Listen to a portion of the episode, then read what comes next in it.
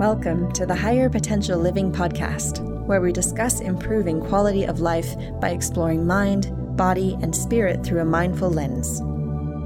Here's your host, Jason Marichello.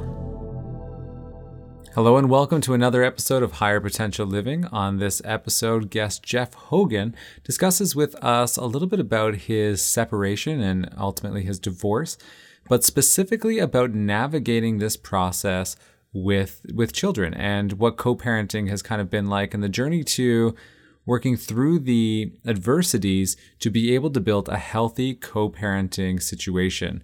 Um, along this, we talk a little bit about uh, trial separations, um, cohabiting separations, ways to navigate between differences of opinion, parenting agreements, all of this kind of stuff. So hopefully uh, you get some information out of this. I know I'm learning more about this world as it's not my uh, experience and not my life, but definitely interesting about the way that we can relate when we come at it from a place of compassion and respect.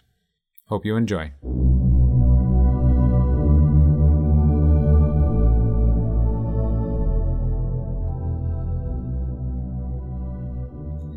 Hello and welcome everyone once again. Today I'm joined by Geoff Hogan and we're going to be talking about well we're going to be talking about a few things Geoff, but we're going to be getting into uh, some relationship stuff, maybe some things that seem pretty heavy to be talking about, which is kind of why we're talking about it because that's what we do here. And we'll be talking about separation, we'll be talking about co-parenting, we'll be talking about navigating some of those tricky waters with families, with children, all that kind of stuff. And you know, I, I reached out to you because you're a friend of a friend who's going through this, and they definitely, you know, made it known to me that you were a fantastic person to have to reflect on these things with, having your experiences. And not to give any spoilers to what's to come, but you're also one of the few people that, um, from my experience, has what I would consider a, a very healthy relationship with your co parent at this point in time. But it wasn't necessarily always like that. I think that's what we're going to get into. So thank you very much, Geoff, for joining us today. Thank you for having me. One of the first areas I guess that we would we would start talking about as far as this goes is the first of many transitions is the one out of being in a relationship that you were in for how long did you say? Uh 14 years. So you were in a relationship for 14 years and, you know, anyone who's been in a relationship, I think, for any length of time, we all know that it goes through waves. We have ups, we have downs, we have things we need to work on. But one of the biggest questions for a lot of people is at what point does it start to feel more beneficial for everyone involved to separate? So I'd be curious to know what that kind of transition was like for you to the extent that you feel comfortable speaking about it. Uh, absolutely. Um, I think for me, um, there you know there's two people in the relationship and um, if you're not having wide open communication one of you could be could have doubts about the relationship before the other mm. um, so uh, you know having that communication while the relationship is on unfortunately i did not have that uh, communication in the relationship and it led to uh, when I realized our relationship was in trouble, I think it was actually pretty far in trouble, and I was a bit late to understanding that. Uh, so, uh, with my uh, past partner and I, uh, we did start to realize that there was a problem with our relationship. We tried couples counseling. fundamentally, um, it wasn't going to work. Um, and so I had a lot of guilt wrapped around that. I remember thinking, you know, I have everything in life, why I have a great job, great kids, and I couldn't figure out why I wasn't happy. And then I realized that it was because my relationship was not a positive one. Mm-hmm. Um, and it was not uh, so I also thought to myself, and I laugh at it now, rationalizing, I just need to stay together for nine years and six months until my youngest goes off to university. Mm. And that, you know, I can I can do this. I can stay together for this long. um, which looking back now, that is not healthy for me. It's not healthy for my kids. It's not healthy uh, for, in this case, it was my wife. Um, so um, realized that there was problems in the relationship, tried counseling, and I think it was too little too late. I think it's bringing a garden hose when the building's fully engulfed in flames. Like there was just, it, it might have been good if we had gotten to marital counseling earlier, but by the time we took the steps to try to save the relationship, there was nothing to save. Right. And, you know, one of the things that stands out for me, they use the language of like, you know, it didn't work and too late. And, I know one of the the big things uh, because you know I've talked about it on previous episodes that my wife and I we've gone to marriage counseling and we've seen people when times have been tough. And one of the big things that I remember first session in sitting down and having the counselor just kind of say, "Why do you want to be together? Why do you think that you're compatible? And are your needs, wants, and desires still aligned with one another?" and it wasn't malicious. It wasn't like she was trying to you know poke the beehive or anything like that. I don't even know if that's an expression. But um, it was to genuinely bring up these questions because ultimately you know we are always growing. Our experiences shape who we are the things that we do the things that we see as we navigate through life.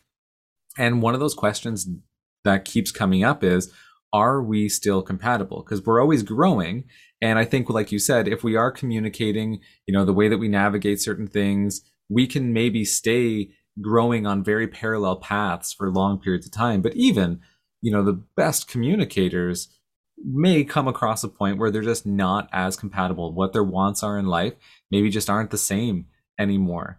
And to, I think, navigate that without seeing it as like resentments, regrets, and all that is a very difficult thing to do because we're human and innately you know we're all traumatized um, individuals you know hurt little children inside of us and we want to point fingers and we want to you know push all that out there.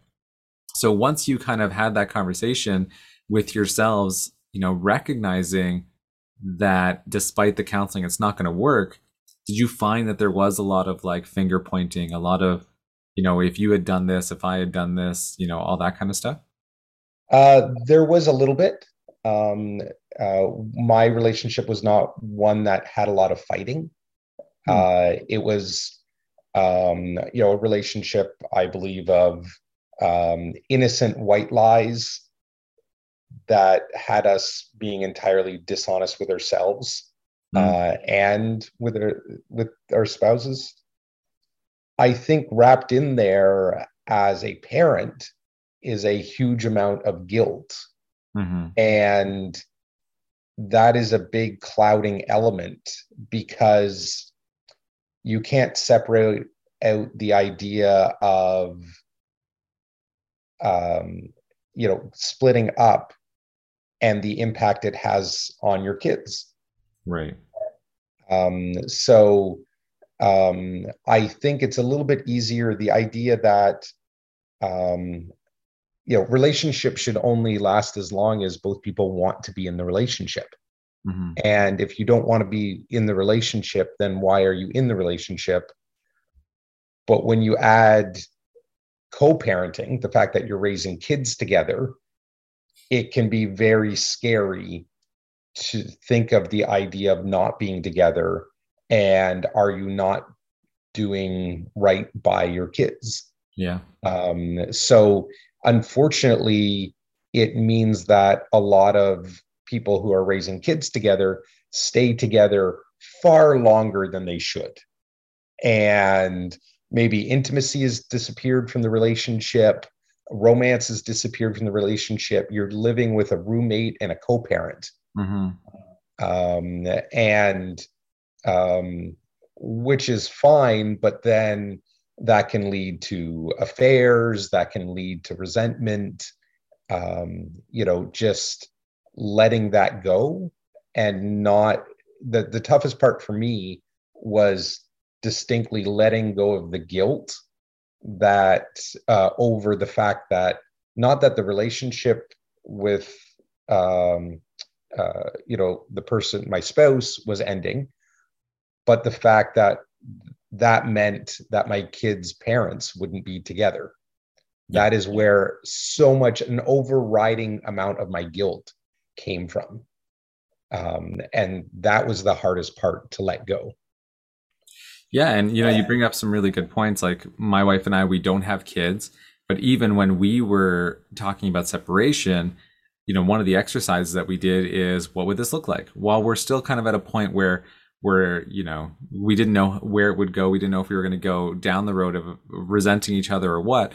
But um, we kind of started looking at what would it look like to separate things? What would it look like? And even just talking about where would the dog go? Like soon as you start shifting your mind into some of these things like i think one of the things that we have to kind of recognize in those situations is this isn't going to be an easy process. There's emotions there's codependency a lot of the time there's all of this kind of stuff it's not going to be an easy process. It's a change, it's a transition. And anytime you go through that, there's going to be a lot of shock to the system.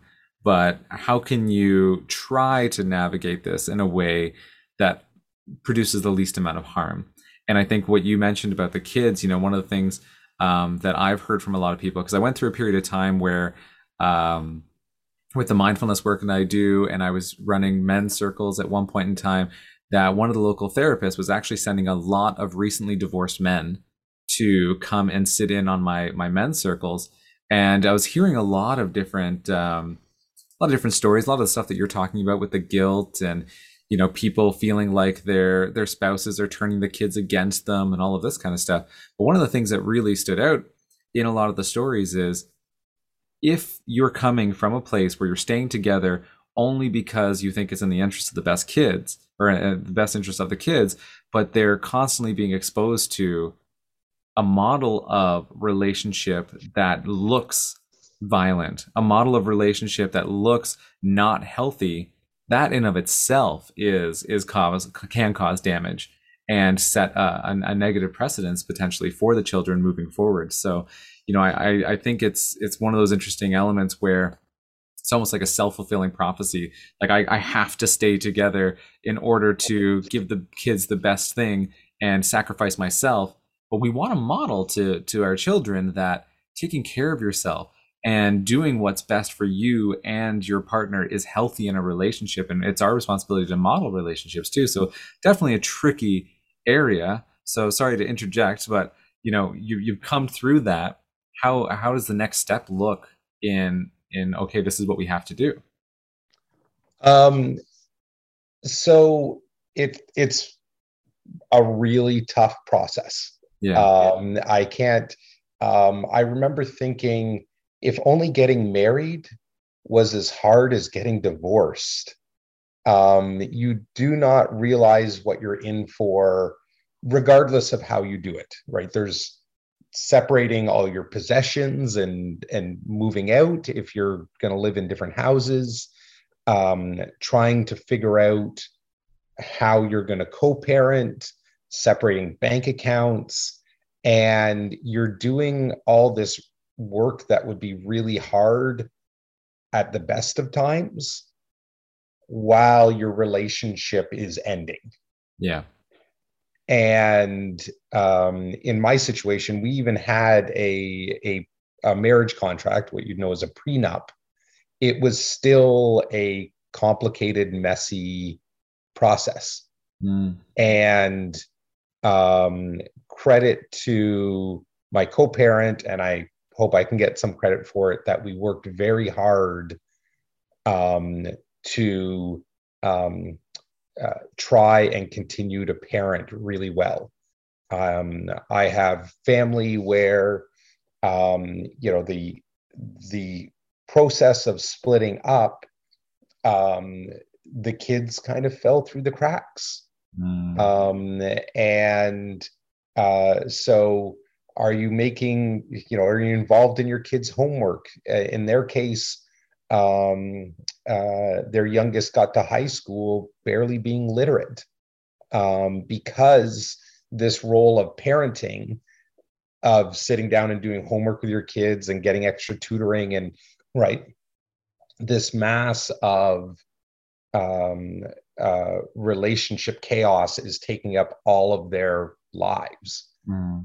um, and so trying to be a parent first um, and um, you mentioned the idea of um, you know i think uh, somebody mentioned at one of the circles uh, the kids are being turned against me.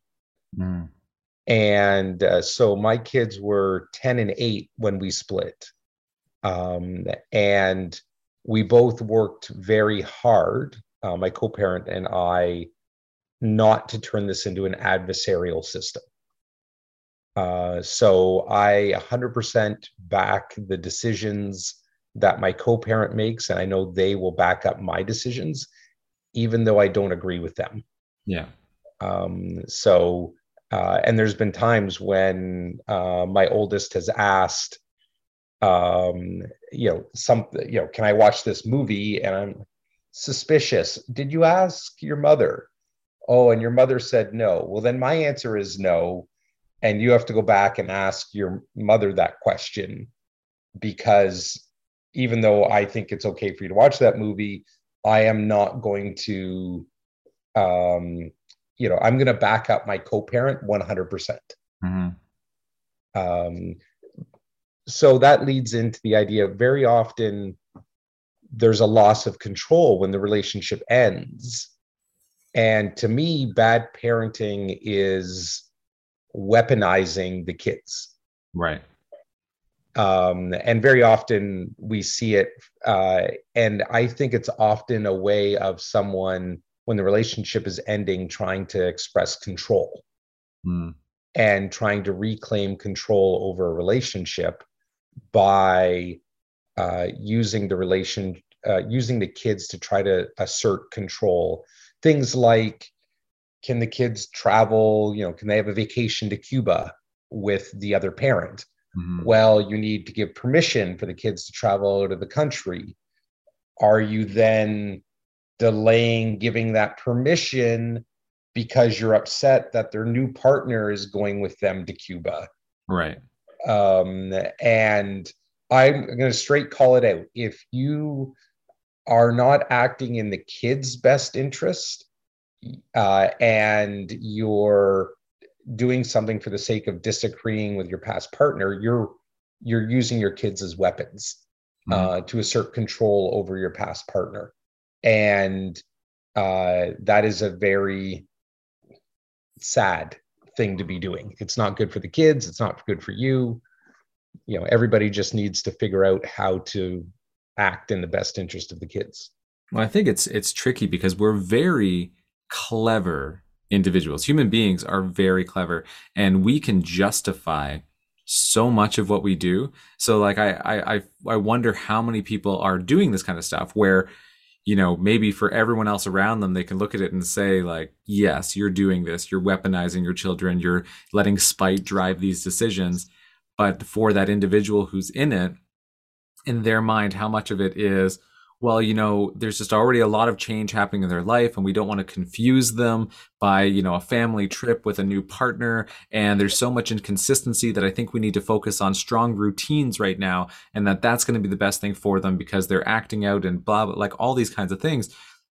Our brain's going to create a scenario or a narrative that's going to make us feel like we're in the right in our decisions. And that's really challenging because when we, when two different people in their reality believe that they are at their core whether it is true or not working and acting in the best interest of the children. You know this is where you know sometimes from what i'm seeing and people that i know going through this you do need to get some outside mediation and get some some help going there. But i want to back up a little bit because uh, we're, we're jumping right into it. We're going to get to the co-parenting and the nuance of all that.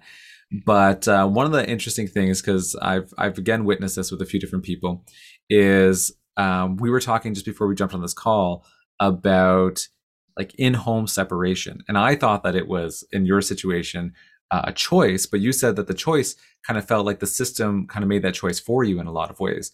I was wondering if we could actually speak to that a little bit because it is something that you know some people have tried and tried uh, in vain in home separations of that I, I know of and other people have somehow managed to make it work for a short period of time or not at all what was that experience like for for you uh, sure. Uh, so in my situation, um, we split in December, in mid December.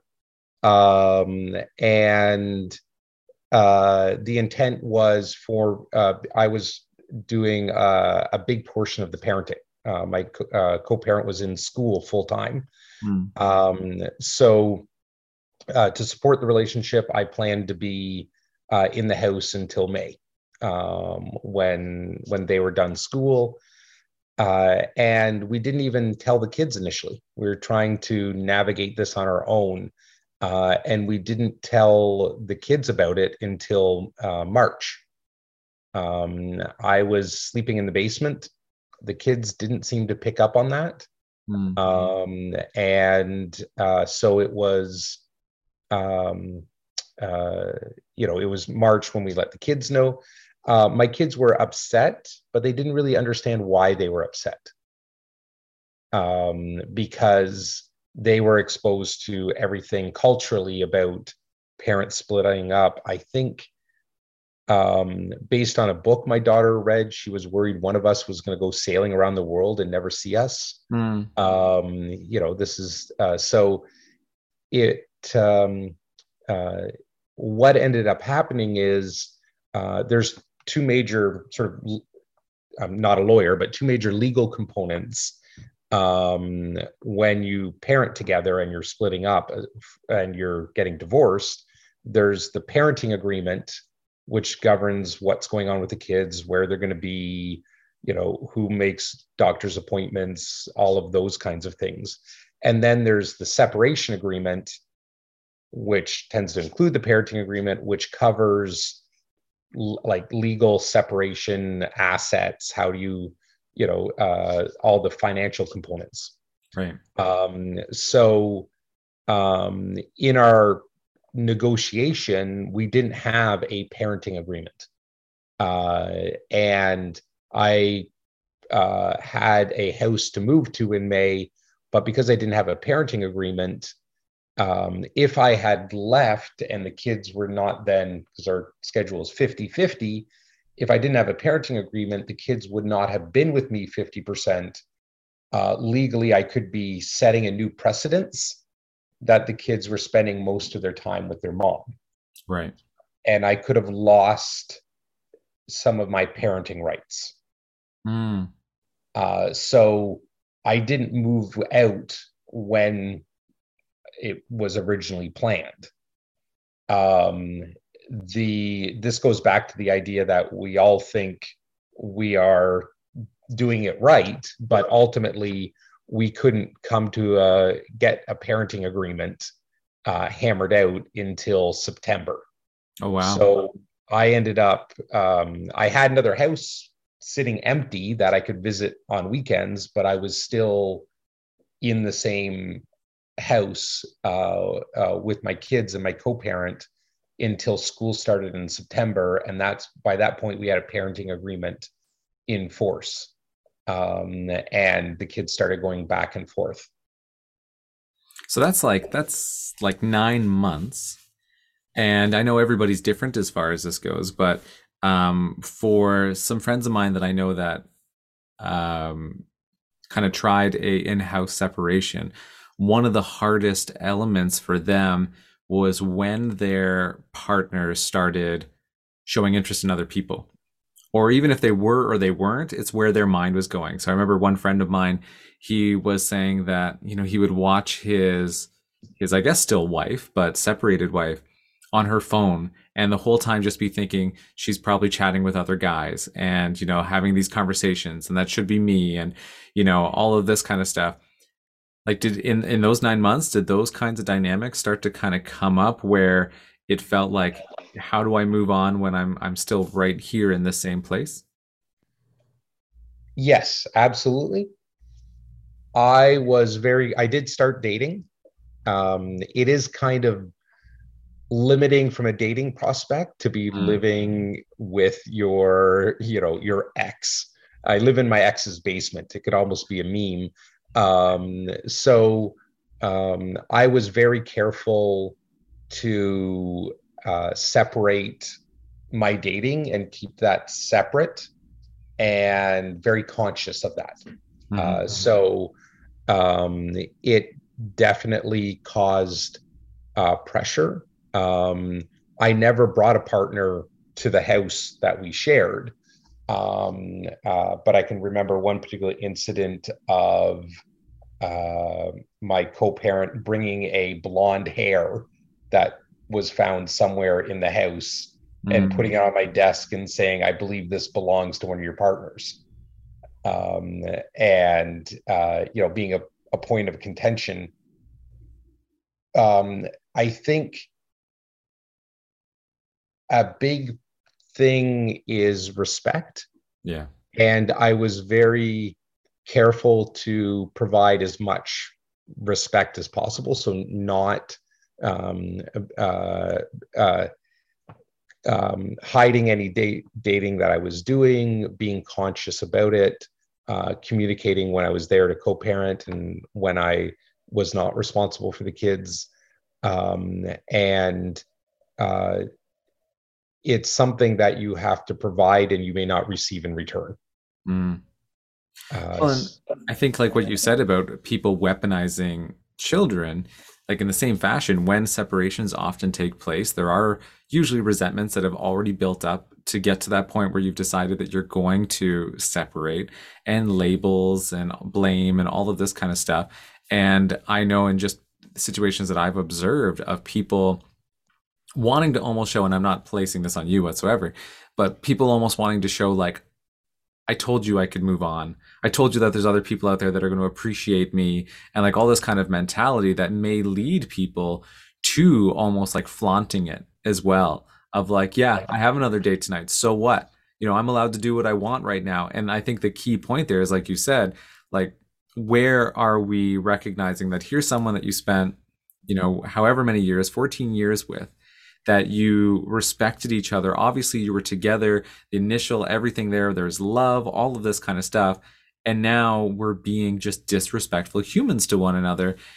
Eh, there's there's this this recognition of like when can we how long does it take for us to step back, get enough space to say, is this really in the best interest of of everyone involved? because sometimes we even force those kinds of things to happen even when they're not in the best interest of ourselves we'll maybe jump into relationships or other things that we're not necessarily even ready for because we need to prove to ourselves that we can or or whatever. And i think there's a lot of emotion that's tied up in all of that.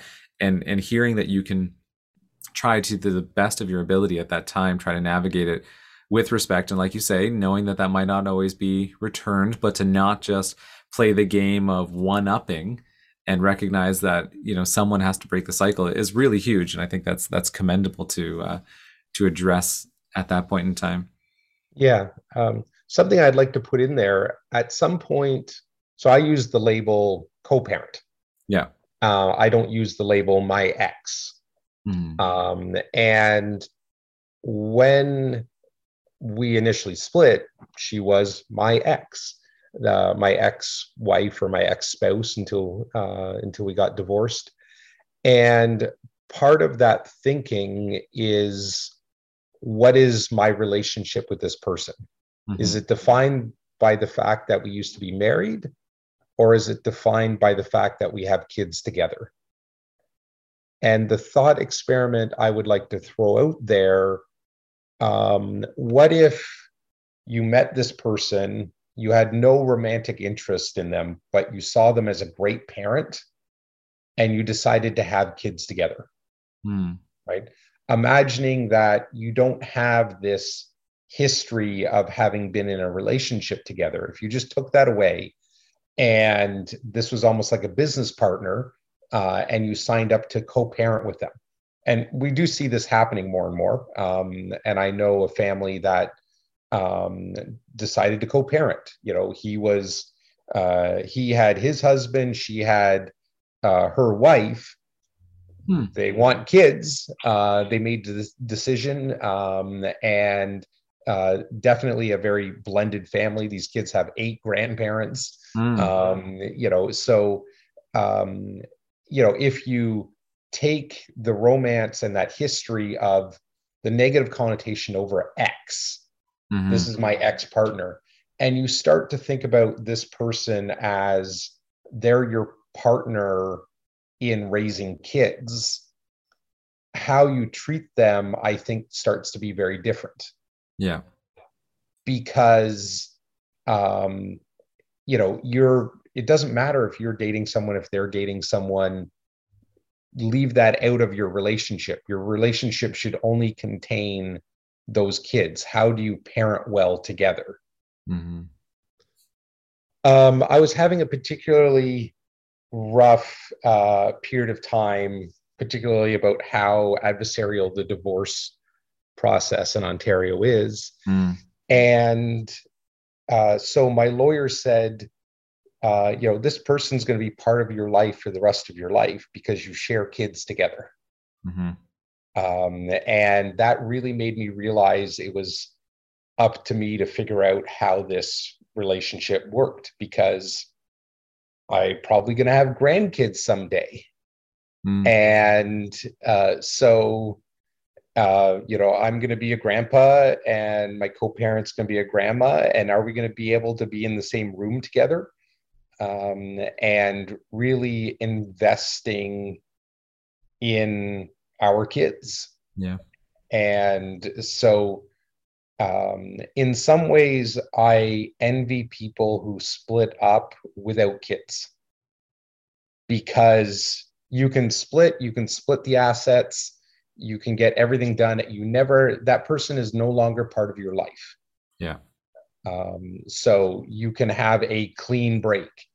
Um, so it just means that you need to remove the elements of having had a relationship, a romantic relationship, and all that pain and anger, and focus on uh, developing a brand new relationship where you work to have kids together. Mm-hmm. Well, I think that's you know a big component to this is accepting that piece. I, I know a lot of people who are going through this right now that still almost like have a hard time accepting that I have to have this person in my life. But when the reality is you have kids, like, yes, you may want it and it may be frustrating. And again, this is where we see almost like that internal child within us starting to throw a tantrum like, no, but I don't want to create anything with them. I don't want to have them in my life and all this. Like, that's that's all fine and dandy. But if you want to have any interaction with your children, then recognizing that this person is going to be involved. And I know that's that becomes very challenging for a lot of people um, you know, people that that we both know and things that they go through with their their co-parents and hearing things like, well, what do you do when you have differences of opinions in in uh, in the medical system? You know, we could we could use like current uh, examples of like to vaccinate or not to vaccinate, or what about religion? When you have different beliefs on some of these things that people hold very close to their identity, and now it's like, oh my goodness, this is all part of the reason why we didn't work was because we had such different views. And now we're trying to raise children together coming from a place where we're just so different. And like, I can only imagine what it's like to kind of navigate those waters with such different views. But it also, you know, I think of the children that we're raising, and we're in a world now where we do, kids are exposed to everything no matter what. Like you're one click away from getting anything that you want off the internet or any exposure to anything. And uh, so seeing even the ways of doing that positively. Okay, well, you're going to learn about Christianity when you're over at so and so's house. And yet, when you come over here, we're also going to teach you about Buddhism. And you have the privilege of getting all of this exposure and making your call on what you feel resonates with you and all of that kind of stuff. And I think, again, all of this can be handled from a place of respect but it's just getting to that mindset of being able to to to be in that. Absolutely. Uh, there's two elements i'd like to go with.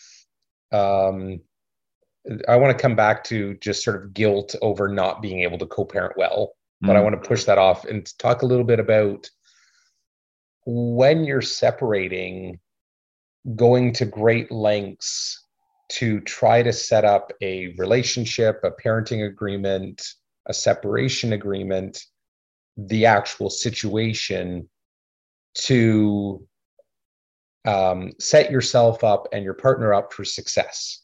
Yeah.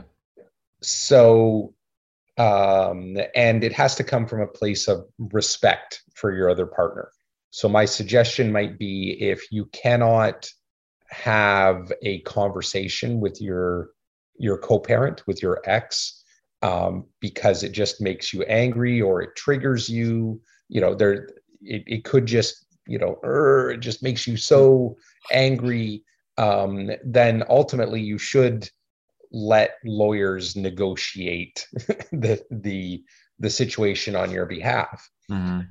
but even then you have an element of control to try to set up your ongoing agreements and relationship to avoid conflict. Mm-hmm. Uh, so uh, the classic uh, example is um, do you pick up the kids? Do you drop off the kids when they're switching households? Um, uh, the situation that we've gone with is um, uh, our switching happens on a Friday, and depending on the age of your kids, you you have different possibilities of when parenting responsibilities switch off. Uh, there's even the idea that the kids stay in one house and the parents come and go. Mm. Uh, if you're, you know, assuming you're not co-parenting in the same, cohabitating at the same time. Um, I, if if money were no object, you'd buy a big house, which you would, you know, have a 500 meter walkway to your room and they would have a 500 and you'd have a common space where the kids lived uh, and a very spread out single property.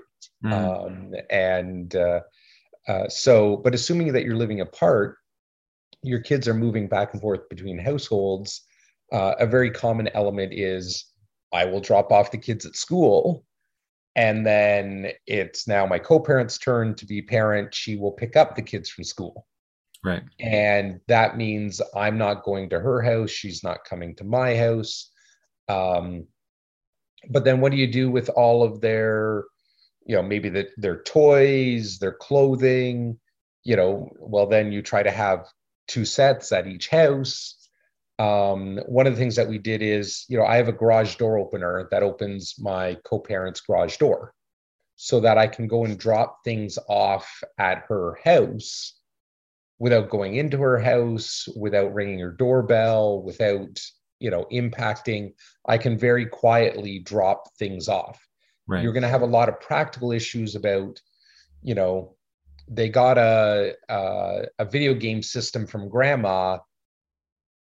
Uh, you know, again, you need to let things go. They may take that over to the co-parent's house and it may stay there mm-hmm. because maybe the neighborhood kid and uh, likes to play with them and they don't have a friend that likes video games at your house mm-hmm. um, so some of the practical things the possessions belong to the kids right if somebody buys the kids a present they can decide what house that present exists at whether it goes back and forth or not and that can be a matter of managing your relationship with other people in your family who want to put pressure like why is it fair that i bought them the video game console but it's it's at their the other parent's house? Yeah. Well you bought them a present they get to decide what they do with it. Yeah. Um, so you may also be managing to try to get that level of respect. You need to set the tone with your family to respect your co-parent. Yeah. Because everyone's going to have opinions about you know situations even though they may not have the full picture. Again human beings we love to give opinions. And one of the things that um, actually i heard from someone who's co-parenting that they really struggled with and i'd be curious to get your take on it is like elements around firsts. So you mentioned like taking a trip to cuba or something like that but how for some people that i know who are now co-parenting there was almost like a race to do things with the kids first. Like, okay, well, I want to be the one to take them skiing for the first time. I want to be the one to take them rock climbing for the first time or take them to their first concert and all this. And that there's almost like a one upping that happens within in partnerships sometimes of trying to be the one that's making those those memories with the child almost like again not thinking of it in terms of these are the child's memories almost like you said like how the video games belong to the child but that they want to have those memories uh, themselves of what it's going to be like to be there when they experience something for the first time. And there are going to be some of those family moments that in your mind, maybe you built up to this picture of, yes, I'm going to be there with you know your dad or your mom we're going to be there together because that's what families do and we're both going to be there when you first do this and then when things do go sour and it's like okay well no that's we can't healthily be in the same room together. So only one of us gets the first. And letting go of some of that kind of stuff. Were there any uh, any struggles or any navigations there? Um, uh, for us, it wasn't a huge issue. I think because we, first of all, our kids were a little bit older, so right. uh, ten and eight when we split. So it wasn't about you know the the first person to. You know, a lot of those first experiences we're also different people. Mm-hmm. And if I, um, you know, this is something that we navigate in our regular lives is I have two friends and I want to go and see a movie. Well, I, I may, because the schedules, only go to see that movie with one friend and not the other. Um, we very much had the idea that we had distinct households my house, my rules and um, so I tend to do things like scuba diving and rock climbing, um, whereas my co-parent does, um, you know, a lot more cooking and baking. Um, you know, just um, we are different people, mm-hmm. and um, I think if some of those are experiences are very important to you, it's a matter of opening that dialogue with you know if it's important to you to be the one to go skiing with them first you need to express that to your co-parent and say i'd really like to do this. The reality is you know i i talk to my co-parent or text with my co-parent pretty much every day. Yeah. Um and it's in the the context of co-parenting.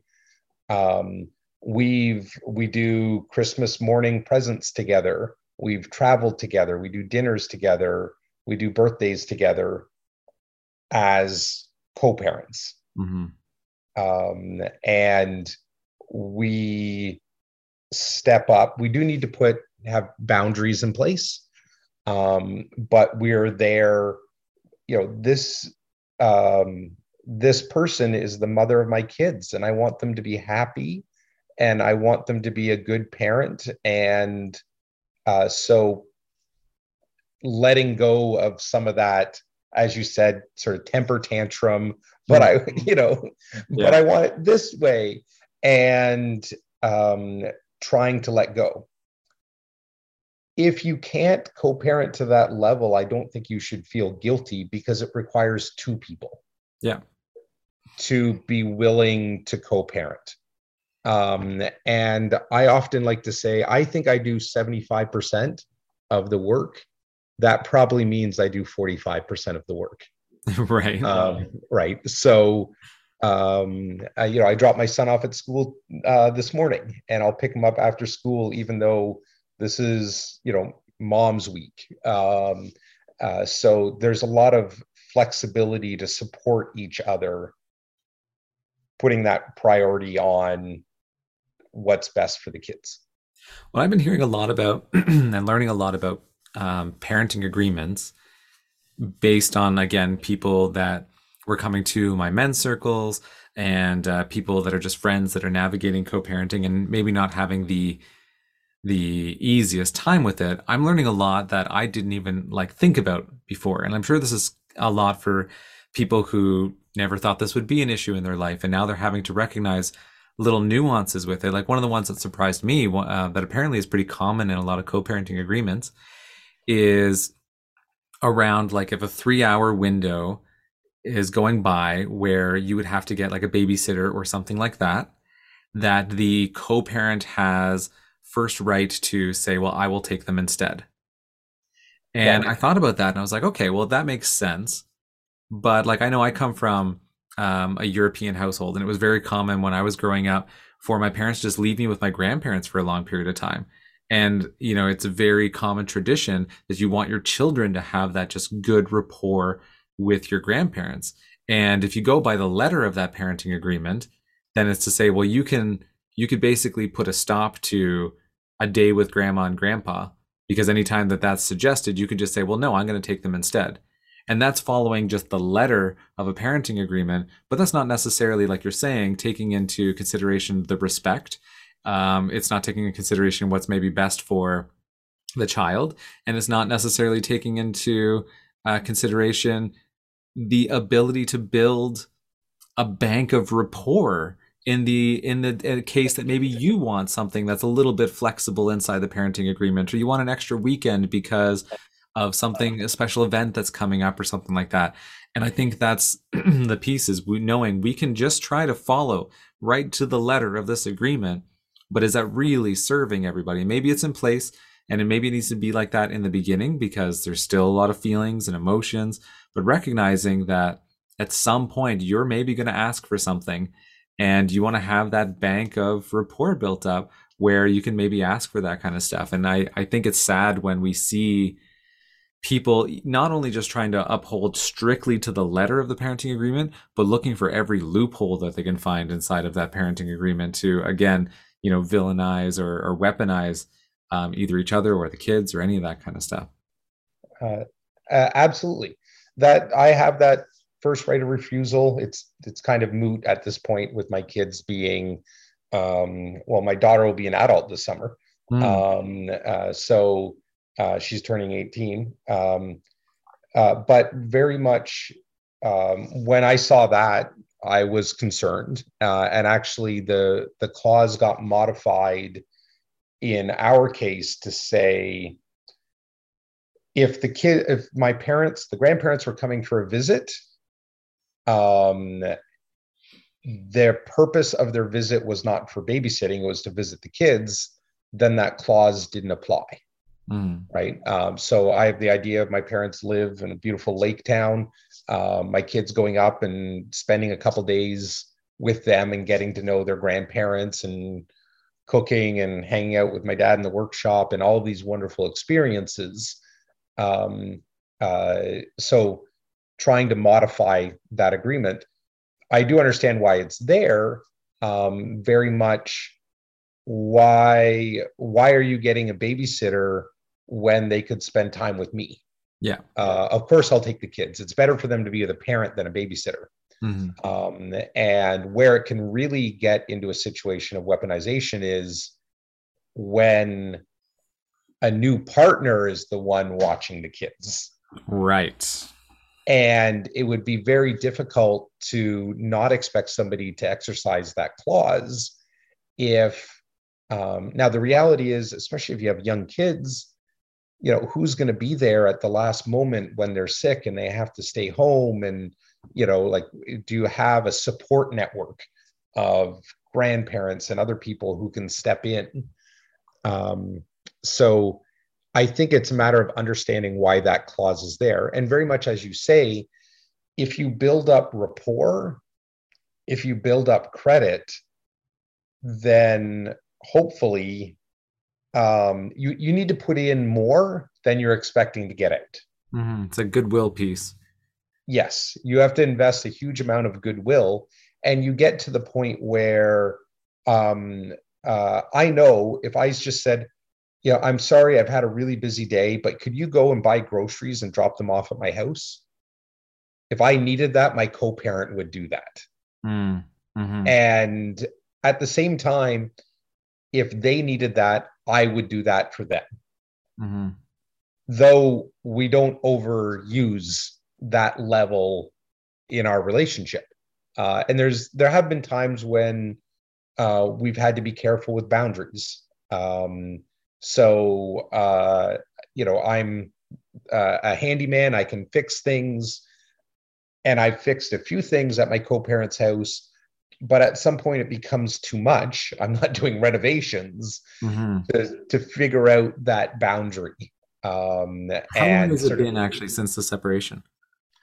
Uh, I guess coming up on eight years. Yeah. So there, I, I imagine there was definitely a journey even in that and getting to the point of hey can you can you get groceries i've had a busy day and i don't have you know stuff to make the kids dinner and that kind of thing um i, I imagine that's a journey absolutely and uh so uh little things little bumps along the road when i purchased the house that i'm in now uh, my co-parent didn't want to step inside mm-hmm.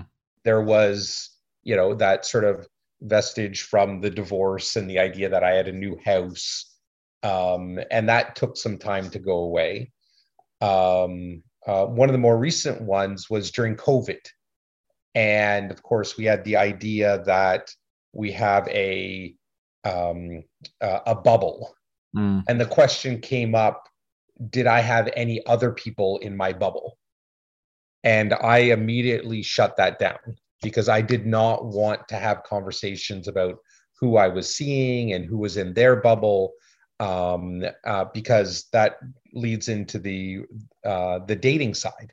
Yeah. And if I'm dating someone, you know, I I don't want to include that as part of my co-parenting relationship.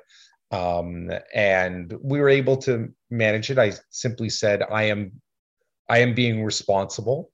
You know, I'm being cautious of who I'm seeing but no, I'm not telling you what my bubble is.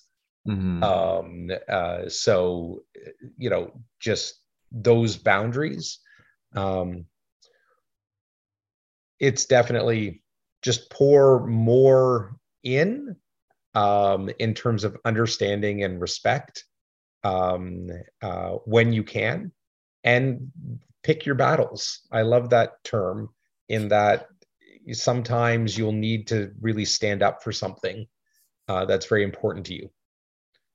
Um, a good mediator um, and mediation process, especially, it, it's hardest at the beginning, I feel. Um, and um, I also feel strongly in giving my kids a lot of independence um, and to make their own decisions and um, so having that respect for the partner allows um, my kids to say what they feel. Um, and if they like the food more at mom's house, then maybe I have to step up my cooking game. Right. Yeah, no, there's so much, uh, so many nuanced components to this, obviously. And like you say, some of these things are only going to be possible if, you know, your partner or your, your co-parent is equally on board and then you know there usually uh, is influence that comes in from when even your co-parent gets uh, a new partner and what that looks like. I know for one um, couple that's a friend of mine you know like you said with that right of refusal and, and all that where it gets tricky is okay so it's your day to have the children. And maybe the child is done school at three but with traffic and everything else, by the time the actual parent would get home from work, maybe it'd be like just after six. Now, this is larger than a three hour window. And so, because it works within the, the family or the relationship, maybe the new partner, or maybe, and maybe even the partnership's gotten to the point where now this is that person's wife, which is kind of the situation that I'm referring to. So now their new wife is going to be the one to pick the child up from school, bring them home, and be with them for that three hours and 30 minutes until the biological father gets home from their workday. And to have that be a point where, no, if that's the case, I'm going to pick the kids up and uh, you can't you can't have this day with them today because now I'm gonna I'm gonna have this, or you're gonna have to come and pick them up from my house when you get home from work afterwards. Where not only would you want your new partner, your new wife, to be building a relationship with your child, but there's this whole component to like the ease of the day, letting this all go. But again, you know, I think especially in the beginning, there's a lot of those areas of spite that still come through and trying to you know really make the parenting agreement work specifically for you and then when you just kind of go through this cycle of trying to one up each other of finding loopholes or sticking it to the other person like i know one friend of mine that um, made a mention to well i know if i if i'm I have first booking of vacation this year. And so I get up until this date to book that vacation time with the child, and I get a week with them. And then the co parent will only have like a few days in order to give us their time. And if they don't, then they end up, you know, basically surrendering their time with the child. But I know that they also don't check their emails on weekends or something like that. So maybe I'll send it just before the weekend so that they don't check the email. So maybe they even miss their time of booking vacation with the child and they miss vacation with the child uh, this summer altogether. And I kind of like made that story up a little bit. But like those kinds of, of themes we've seen in co-parenting and with these co-parenting agreements and it's quite difficult from the sounds of things to amend these agreements once they're made the process of of actually going through and changing some of this sounds pretty difficult. Well there's so my parenting agreement i actually had to go and dig it up because i was applying for a passport uh, for the kids. Mm. um, and they want a copy of the parenting agreement. Um, uh, we haven't looked at it since it was written. Mm-hmm. um, that's so, a good sign i think. Well when it was written it was fresh in our minds and then um, it's very rare that it comes up. If the relationship is rough, then you're trying to follow it to the letter of the law. Um, I I hate to be blunt, but on your example of you know the kids get off at three and uh, the parent is not getting home until six thirty, well, you might just have to get home at five thirty.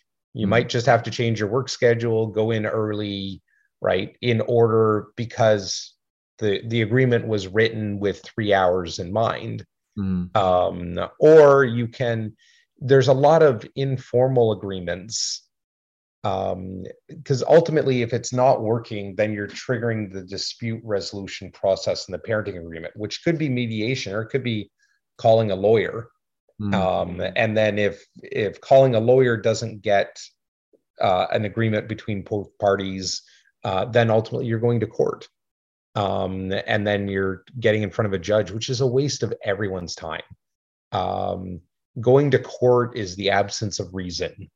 And that's that's a quote from a, a lawyer I've used, but it's true. Like you have an agreement. Why can't you figure this out and make it mm-hmm. work? Mm. Um, you don't want a judge making decisions on this uh, because they're going to do what they think and both parties can be upset and probably will be with what a judge comes up with. Because they don't care about who's right and who's wrong. Their job is to make decisions in the best interest of the kids. Um, and they could ultimately decide on a completely different schedule that doesn't work for either of you and says suck it up. This is what i've i've decided. Mm. um, so the best interest of your kids is for the two of the two parents to come up with an agreement that they can both live with and follow. Mm-hmm. Um, so, um, yeah, just trying to, when you're creating that agreement, really thinking things through and setting it up for success. We we divided up holidays, we divided up we talked about uh, religion. Uh, we even have a clause that we're not to introduce our kids to new partners until we talk to the co-parent about it. Mm. Now the co-parent doesn't get veto, but it's encoding in the agreement an element of respect before I introduce a new partner to my kids. Um, I'm going to have a conversation about introducing a new partner mm-hmm. uh, to the kids. And if if my other partner said, you know, the kids are going through a lot of stress right now, can this wait a few weeks? I would wait a few weeks, right? Um, would you legally have to? It doesn't really matter. You know, like we, we have to make this work. You yeah. could, you know, if there's situations in divorce where the lawyers have to come into the house and negotiate who gets each coffee mug mm-hmm. because there's so much animosity. Um, it's just in straight an element of respect mm-hmm. to actually listen to my partner. So the example we talked about traveling out of country. If um, I shouldn't say, "Hey, I need you to sign this because I'm taking the kids to Cuba," I should have asked them a year ago saying, I'm thinking of taking the kid, I'd love to take the kids to Cuba. What do you think? Mm-hmm. And if they said, well, you know, uh, there's a lot of violence in this country. What about this country? Right. I have to actually listen and actually take their input and negotiate um, and come to something that works for both of us. Um, so it comes back to that level of respect.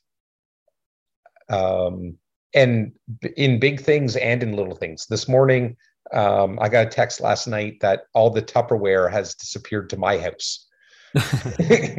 and every once in a while, I need to get a whole bunch of Tupperware together in a bag and drop it off at my co parents' place because my kids tend to get packed lunches in Tupperware from her place, then they come to my place, then they eat before they go to school. So they're not Tupperware's, it's a one way trip. Right, right. Um, and it happens with socks, pajamas.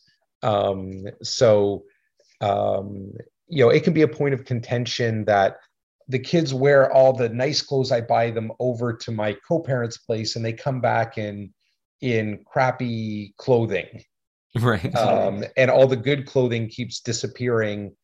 Well, you just, you know, please, parents, figure out a way to manage this uh, and maybe it involves you sending them in crappy clothing to right if the other parent might not be doing it out of spite mm-hmm. they might just not think about it or they might let the kids pick what they wear to school and one parent wants them to look good going to school and the other parent doesn't care what they wear to school um, yeah. and don't do uh, don't attribute to malice what you could attribute to uh, you know sort of innocent uh, behavior yeah. Yeah, no, there's there's a lot, and I can imagine there's going to be people that are going to listen to this and say like, "Oh yeah, well that's so easy to say because you don't know my my ex and you know all that kind of stuff." And I I I don't think um, anywhere along the line here we're saying that this is easy or that you know, come on, like how have you been struggling up until this point? This is just you should just figure this out. Like recognizing there's history, there's emotions, there's all kinds of stuff. Like no two people are, are ever the same, nor is no two separations the same, or the reasons why you did, or any of this kind of stuff. So we want to definitely acknowledge and recognize this. But nonetheless, like you said, big takeaway is as long as both of you still plan on having the children in your lives, you are going to be in a relationship. You are going to be in a partnership. It may not be a romantic partnership, you know, it may not even be one that you necessarily like, but you are going to need to be in it. So you can either you know do your best to make it something that works and that flows with some ease or just be miserable. There's something in buddhism uh, that we talk about a lot which is the second arrow. And the second arrow metaphor it says that um, you know in life yes there's there's arrows that are cast towards us. Your dog dies you know these kinds of things that just hurt. And sometimes we can't do anything. There even despite our best efforts we can't dodge this arrow. And so we're going to experience that. We get hit with the first arrow but the second arrow is the one that often hits harder, and it's the one that we cast on ourselves. It's the one that comes from allowing our negativity to fester within us. And what does that do for us? Allowing our our anger, our spite to take control and actually do more damage than the thing that's maybe even causing the anger. Because you know, in our hands, a bow and arrow at point blank range can do a lot of damage. And we know exactly how to let thoughts ruminate so that they hurt us even more. Nobody knows how to hurt us more than we know how to hurt ourselves. Um, so I think that's all great, great takeaways. Just looking at the time here, like, is there any last like key points that you would want to try to put out into this world uh, for based on your experiences? Um, I would say trying to make that leap of faith uh, to to be the first one uh, mm-hmm. in to let go and be supportive and give more than you receive in a co-parenting situation. Um, and even if they your partner uses that to stab you you can know that you're taking those steps for what's best for your kids. Mm-hmm. and so um, you know using that to reassure your decisions um, can be very helpful. uh, knowing that you did the right thing, even if it hurts and causes pain, um, I think can go a long way. Um. I don't think there should be guilt over having a toxic relationship um, as long as you take those steps and work very hard to be a good parent, and your kids will know. Mm-hmm. And they will see that in you. If you just focus on being a good parent and a good co parent, um, y- your kids will will know maybe not in the moment but maybe later on that you worked very hard. Yeah. It reminds me of another buddhist saying that if you try to give me a gift and i don't receive it who does that gift belong to? And the answer is always the person trying to give it. And it's the same thing with negativity. It's the same thing like you said even if they take that goodwill and they try to stab you with it like you have that choice within yourself of how you're going to process that act, how you're going to let it affect you, how you're going to let it ripple forward in the way that you behave in the future. Because you can always maintain your own integrity and not let anyone um, shatter that. Difficult, so difficult to do sometimes, but that is your your choice. And I think that's that's a, a good reminder. So thank you so much, Geoff, for for sharing everything with us here today. And um, yeah, and I think another way that we can help uh, you know change the way that this is this process goes and everything in the future is being the model for other people letting people see letting letting like you said when your daughter thought that you would you know separation meant that you were going to get on a ship and and travel for the next year is be a model for the next generation you know to to see what separation can look like to see what co-parenting can look like and hopefully this becomes something that you know if it if it needs to happen that can be done with compassion as well. So thank you so much for for sharing your time with us today. It's been my pleasure